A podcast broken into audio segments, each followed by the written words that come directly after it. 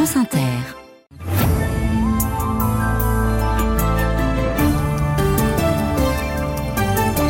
Hélène Philippe pour l'info. Bonsoir Hélène. Bonsoir à tous. Les discussions suspendues d'emblée. La course d'obstacles continue pour le gouvernement sur le projet de loi immigration. Commission mixte paritaire. Ce soir, nous serons en direct de l'Assemblée. Casino en négociation exclusive avec deux de ses concurrents, Intermarché et Auchan. La quasi-totalité des points de vente serait repris à un maximum de salariés. L'actualité, c'est aussi la perpétuité requise contre Monique Olivier, l'ex-femme de Michel Fourniret. Son avocat appelle la Cour à tenir compte du chemin de l'accusé vers la vérité. Cette première, le Vatican autorise la bénédiction des couples de même sexe. On sait désormais pourquoi les femmes enceintes ont des nausées. Et puis juste après ce journal, l'autorité des parents, la parentalité au téléphone sonne. Vos questions au 01 45 24 7000. France Inter. À trop serrer à droite, la majorité risque la rupture. Elle vit sans doute des instants décisifs pour la suite du quinquennat dans le huis clos de la commission mixte paritaire en ce moment même sur le projet de loi immigration. Il a tout du marchandage politique, mais c'est aussi un moment de vérité. Peut-on gouverner sans majorité? Jusqu'où aller dans le compromis pour convaincre les oppositions? LR, surtout ce soir, c'est le parti qui a les cartes en main. Bonsoir Marie Mollet. Bonsoir. Vous êtes en direct de l'Assemblée nationale et il y a donc eu un rebondissement d'entrée de jeu. Oui, à 17h, les 14 parlementaires de la commission viennent d'entrer dans la salle à huis clos et découvrent sur les tables le texte qui va servir de base aux discussions. Mais aussitôt, les républicains demandent une suspension de séance et se retirent dans une salle adjacente car ils ont trouvé un nouveau point de désaccord avec Elisabeth Borne sur les APL qui ne seraient plus concernés par le durcissement d'accès aux allocations, aux allocations familiales qui avait été dilé. C'est donc un feuilleton qui n'en finit plus pour l'exécutif et un scénario encore plus inconfortable des négociations qui continuent de se poursuivre en pleine commission mixte paritaire, alors que l'accord avec la droite devait être bouclé, ficelé avant.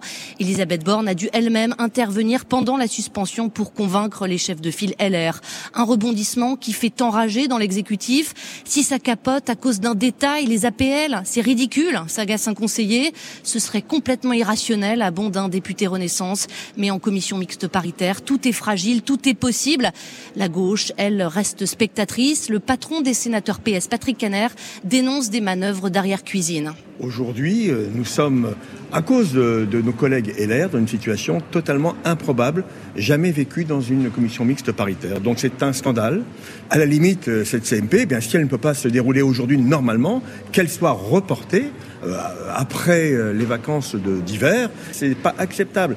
En tout cas, hein, la suspension, va durer ici à l'Assemblée. Reprise de la commission pas avant 21h. Marie Mollet en direct de l'Assemblée nationale avec Benjamin Thuot. Le feuilleton politique n'est donc pas terminé. Arrêtons-nous un instant sur le fond parmi les mesures qui ont été rajoutées par la droite au Sénat sur ce projet de loi immigration et à laquelle le gouvernement ne s'oppose pas. Il y a cette réforme du droit du sol. Un jeune né de parents étrangers en France ne pourrait plus obtenir la nationalité française automatiquement à ses 18 ans. Bonsoir Sarah Mansour. Bonsoir. Et ça, ça fait bondir les associations et les syndicats. Oui, parce qu'il faudrait demander à devenir français entre 16 et 18 ans. La Ligue des droits de l'homme s'insurge contre la fin du droit du sol instauré en 1889. Maître Patrick Baudouin, président de la LDH, craint que si la loi ne change, beaucoup de jeunes ne fassent jamais cette demande dans un délai si court. On sait que les jeunes entre 16 et 18 ans, soit par euh, relative ignorance, soit parce qu'ils sont soumis à un environnement familial qui n'est pas forcément propice à une telle demande, ben, vont laisser passer le délai.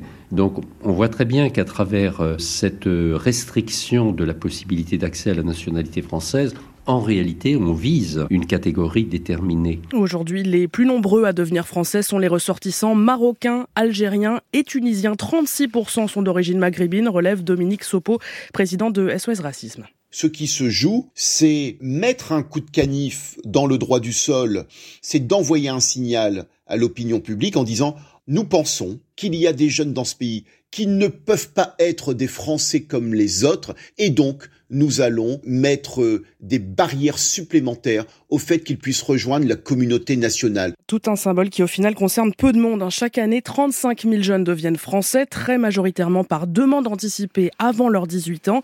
Et en 2021, seuls 2300 jeunes sont devenus français automatiquement. C'est 1,8% du total des acquisitions de la nationalité française. Voilà, la commission mixte paritaire dont les discussions sont suspendues jusqu'à 21h ce soir et la course d'obstacles n'est pas terminée puisque le texte doit être ensuite, s'il y a accord, soumis au vote dans les deux chambres, Assemblée nationale et Sénat. C'est un, grand pas en avant pour l'Église. Le Vatican autorise la bénédiction des couples de même sexe pour la première fois, mais à plusieurs conditions, notamment qu'elle soit faite en dehors des rituels liturgiques, qu'il n'y ait pas de confusion possible avec le mariage qui fait encore bondir la frange conservatrice de l'Église. Tout de même, c'est une évolution importante, écrite dans un document officiel qui fixe la ligne au Vatican. Bonsoir Bruno Duvic. Bonsoir. Notre correspondant direct de Rome. C'est là, Bruno, la volonté du pape François preuve supplémentaire qu'il est réformateur. Vous savez, il y a une expression qu'il aime beaucoup. L'Église n'est pas une douane qui demande ses papiers aux fidèles avant de les laisser entrer. Donc oui, les couples qui vivent dans des situations irrégulières au regard de la doctrine peuvent recevoir des bénédictions. Situations irrégulières, ce sont les divorcés, les unions libres ou les couples de même sexe. Mais l'autre préoccupation du pape, c'est l'unité de l'Église. Et ces questions de société créent beaucoup de tensions, donc il avance avec prudence. Alors oui, le mariage reste défini comme l'union d'un homme et d'une femme en vue d'avoir des enfants. Il est même précisé dans le document que lors de ces bénédictions, pendant des pèlerinages ou des réunions de prière par exemple, les fidèles ne doivent pas porter des vêtements, accomplir des gestes ou prononcer des paroles propres au mariage. Alors ce cadre fixé, oui, c'est une évolution notable, qui s'applique aux paroisses du monde entier, songeons au pays où l'homosexualité est encore punie par la loi. Est-ce qu'il y aura d'autres évolutions? Le synode doit débattre dans les mois à venir de la place faite aux laïcs, aux femmes, aux LGBT dans l'Église. Le pape François a 87 ans, il est de santé fragile. Sans doute ressent-il qu'il y a urgence à rendre irréversibles les réformes qu'il juge importantes. Bruno Duvic en direct de Rome. Cette fois, le réseau social X, ex-Twitter, est visé par une enquête formelle de l'Union européenne qui l'accuse de manque de transparence, de modération et même de diffusion de fausses informations. La procédure a démarré quelques jours après l'attaque du Hamas sur Israël. Tandis qu'à l'ONU, après le veto américain d'il y a dix jours, le Conseil de sécurité est amené à se prononcer une nouvelle fois sur un texte appelant au cessez-le-feu d'urgent, urgent et durable à Gaza.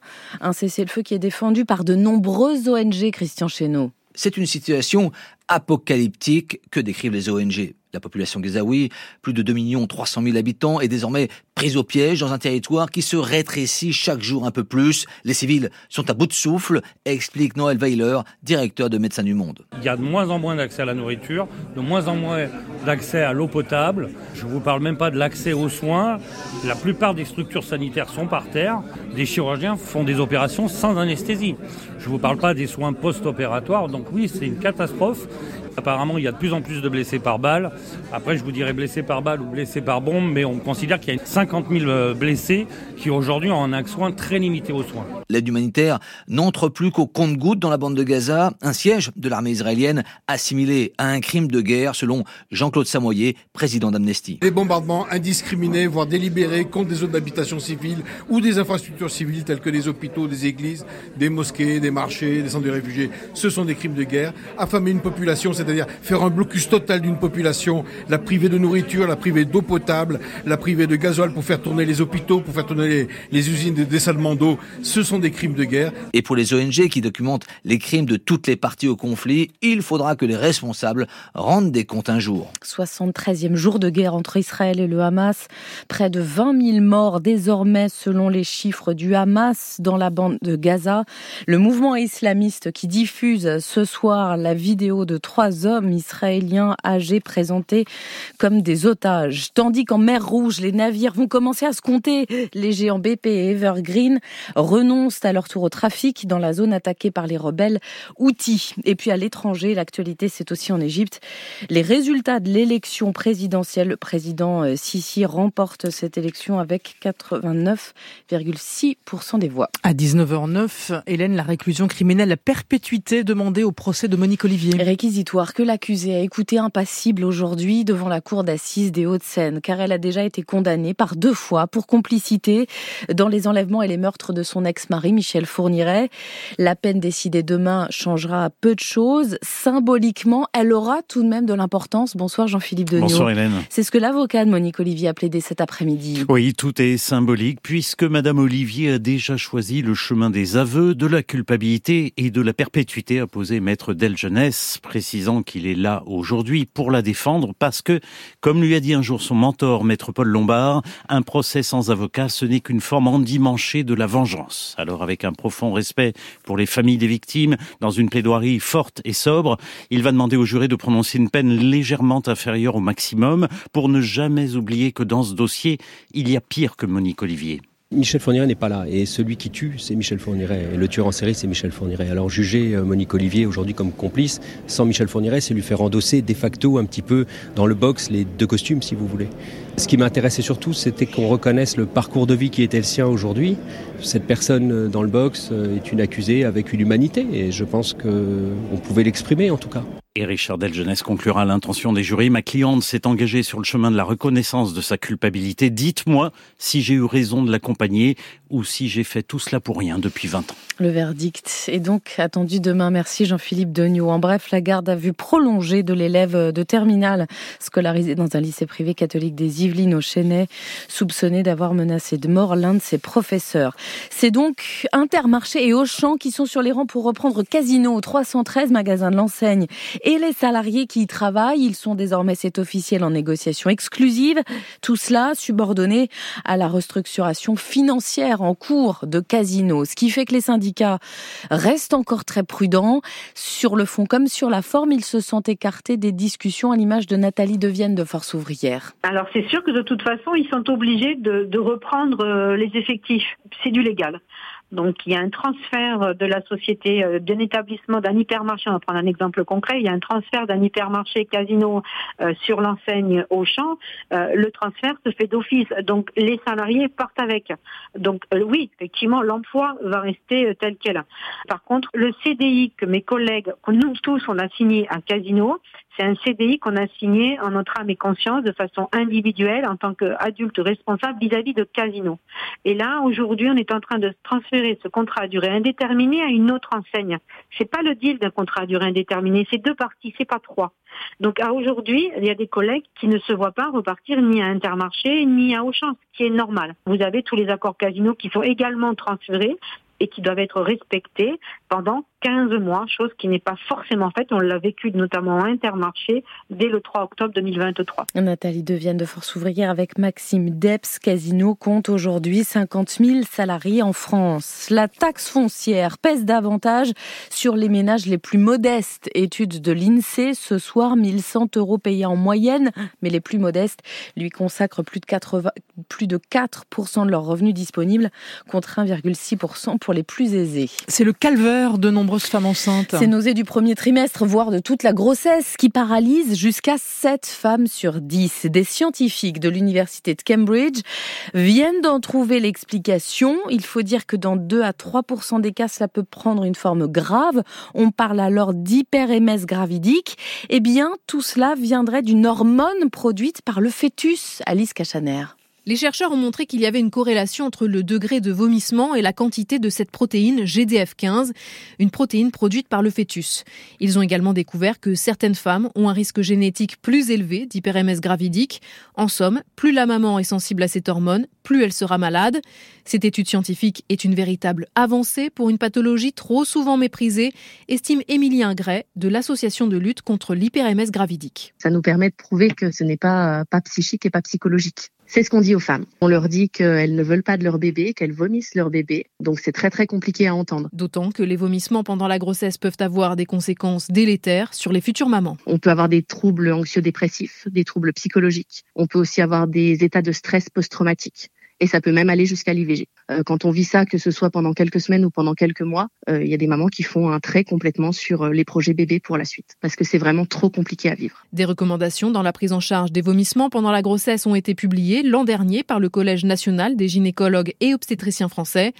Cette étude pourrait également ouvrir la voie à de nouvelles pistes de traitement. Des travaux publiés dans la revue Nature. Les femmes enceintes qui regarderont la table de Noël avec autant d'envie que de résignation.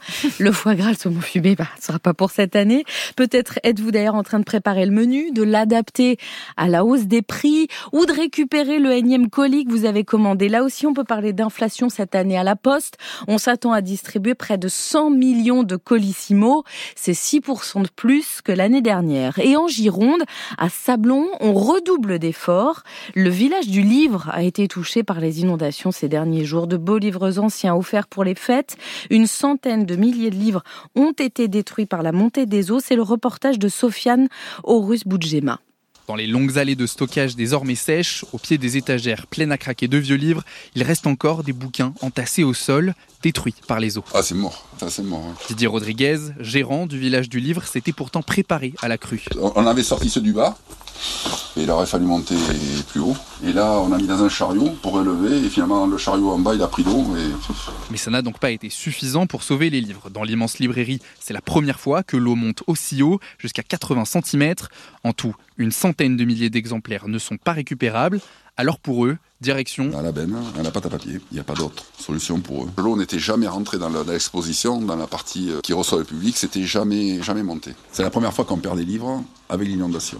Pour l'instant, les équipes de la librairie n'ont pas pu chiffrer l'étendue des pertes. Seule certitude pour Andrea et ses sept collègues, des mois de travail en plus. On enlève les références une à une à la main Rien n'est informatisé de ce côté-là. En temps normal, euh, par jour, on en enlève environ euh, une centaine. À moins d'une semaine du réveillon de Noël, cette inondation tombe mal. Chaque jour, c'est environ une centaine de commandes que reçoit la librairie. Mais les employés l'annoncent. Tous vont se remonter les manches et redoubler d'efforts pour que sous le sapin, chacun puisse avoir le livre qu'il souhaitait entre les mains. Le reportage France Bleu Gironde et il va falloir attendre jusqu'à Noël à Sainte en Charente pour voir euh, l'eau de la Charente refluer de manière significative, la Charente maritime qui demeure en vigilance orange crue. Elle sera livrée à l'heure, c'est sur le 8 janvier, retour des vacances scolaires, la nouvelle matinale de TF1 avec laquelle la chaîne espère titiller la concurrence. Télématin sur France 2, BFM ou encore CNews. Y a-t-il encore de la place pour de l'info au petit matin? Et à quoi va ressembler l'émission? Animée par Bruce Toussaint, chippée à la concurrence en cours de saison Eh bien bonsoir Alexandra Akoun. Bonsoir. Vous étiez en coulisses aujourd'hui. Bonjour, bienvenue, entrez. Oui, et c'est Bruce Toussaint en personne qui assurait la visite cet après-midi. 200 mètres carrés tout en bois clair et couleur pastel. Un appartement, en fait, très lumineux, avec différents espaces et des caméras cachées ici et là. Un décor à l'image de ce que sera cette nouvelle matinale, sobrement baptisée Bonjour, en tout cas dans le concept. Oui, vraiment, on a l'intention de créer un rendez-vous qui soit très chaleureux, très feel good. Et donc, l'idée est de créer un plateau télévision qui ressemble pas trop à un plateau télé. Trois grands axes pour cette matinale. L'info, la météo c'est vraiment l'essentiel le matin, c'est le plus important. Deuxième axe, les régions. On sera en direct en permanence euh, avec nos correspondants en région. Troisième axe, c'est une bande pléthorique autour de moi. Et pas qu'un peu, 17 chroniqueurs pour parler conso, culture, vie quotidienne, nutrition, histoire, sport. L'enjeu pour TF1 est énorme. 15 ans que le groupe n'a pas tenté l'expérience d'un tel rendez-vous. Alors Thierry Tuillier, le patron de l'info de TF1, préfère rester modeste en termes d'objectifs d'audience. Sur l'équivalent de la matinale, c'est à peu près 5% de part de marché pour TF1. Donc si on arrive à faire mieux, on sera déjà content. On se donne du temps, peut-être sur deux ans, trois ans, parce que euh, on sait qu'il va falloir euh, beaucoup d'énergie, beaucoup de rendez-vous euh, pour que le public change ses habitudes. Des habitudes pour l'instant largement ancrées autour de Télématin sur France 2, 23% de part d'audience, BFM TV 15% et CNews 9%. Bonjour, la nouvelle matinale de TF1 diffusée donc de 7h à 9h30 à partir du 8 janvier et le même jour Plus belle la vie, hein, version première chaîne, prendra ses marques sa nouvelle case juste après le journal de 13h. Les visiteurs n'en voulaient plus. Le musée Grévin vient de retirer la statue de cire de Gérard Depardieu, accusé d'agression sexuelle. Statue remisée comme celle de Pierre Palmade et Vladimir Poutine avant lui de ce musée parisien qui accueille chaque année 800 000 visiteurs. Deux infos encore de sport. En foot, le tirage au sort de la Ligue des Champions, Paris est verni. Il va affronter la Real Sociedad en huitième de finale. Et puis les championnes, ce sont les handballeuses évidemment ce soir arrivées à Roissy, reçues à l'Elysée après leur victoire au mondial. Hier, Léna Granvaux, qui a particulièrement impressionné à 20 ans seulement, était l'invitée du 13-14 ce midi. Vous pouvez évidemment la réécouter sur franceinter.fr. Et merci beaucoup, Hélène Philly. Vous reviendrez bien entendu demain. Dans un instant, c'est le téléphone sonne. On va parler de parentalité euh, ce soir ensemble. Et avec vous, au 01 45 24 7000, un œil sur le ciel avant. La météo avec les œufs de Loué. Savourez les œufs fermiers de Loué, de poules élevées en liberté. Loué, libre par nature. Et Elodie Calac, retour de la pluie demain. Oui, alors sur la moitié nord et le sud-ouest, ce sera très encombré, hein, avec de la grisaille, des brouillards vers le Val-de-Saône, vers la Garonne, et une perturbation qui s'invitera euh, par le nord. Elle apportera quelques pluies euh, d'abord de la Bretagne vers le nord de la Seine, puis jusqu'au Pays de la Loire, au bassin parisien et aux Ardennes dans l'après-midi. Attention le matin, quelques pluies verglaçantes possibles sur le nord de la Lorraine. Ça pourrait glisser sur les routes, près de la Manche, du vent jusqu'à 60 km à l'heure. Et puis pour avoir euh, du soleil, direction les Pyrénées, le sud-est, l'Auvergne-Rhône-Alpes et le Jura. Et on n'oublie pas que la Charente-Maritime est toujours en vigilance orange pour les crues. Et encore des gelées le matin. Souvent moins 3 à 4 degrés attendus, jusqu'à 8 à Nice, jusqu'à 10 à Brest. Et puis l'après-midi, pas plus de 3 degrés à Dijon, 5 à Metz et Montauban, 7 à Bourges, à Lyon, mais 9 degrés à Paris, 10 à Lille et Bordeaux, 12 à Cherbourg, à Marseille, jusqu'à 16 à Bastia et 19 à Perpignan. Et merci beaucoup Elodie Calac de Météo France.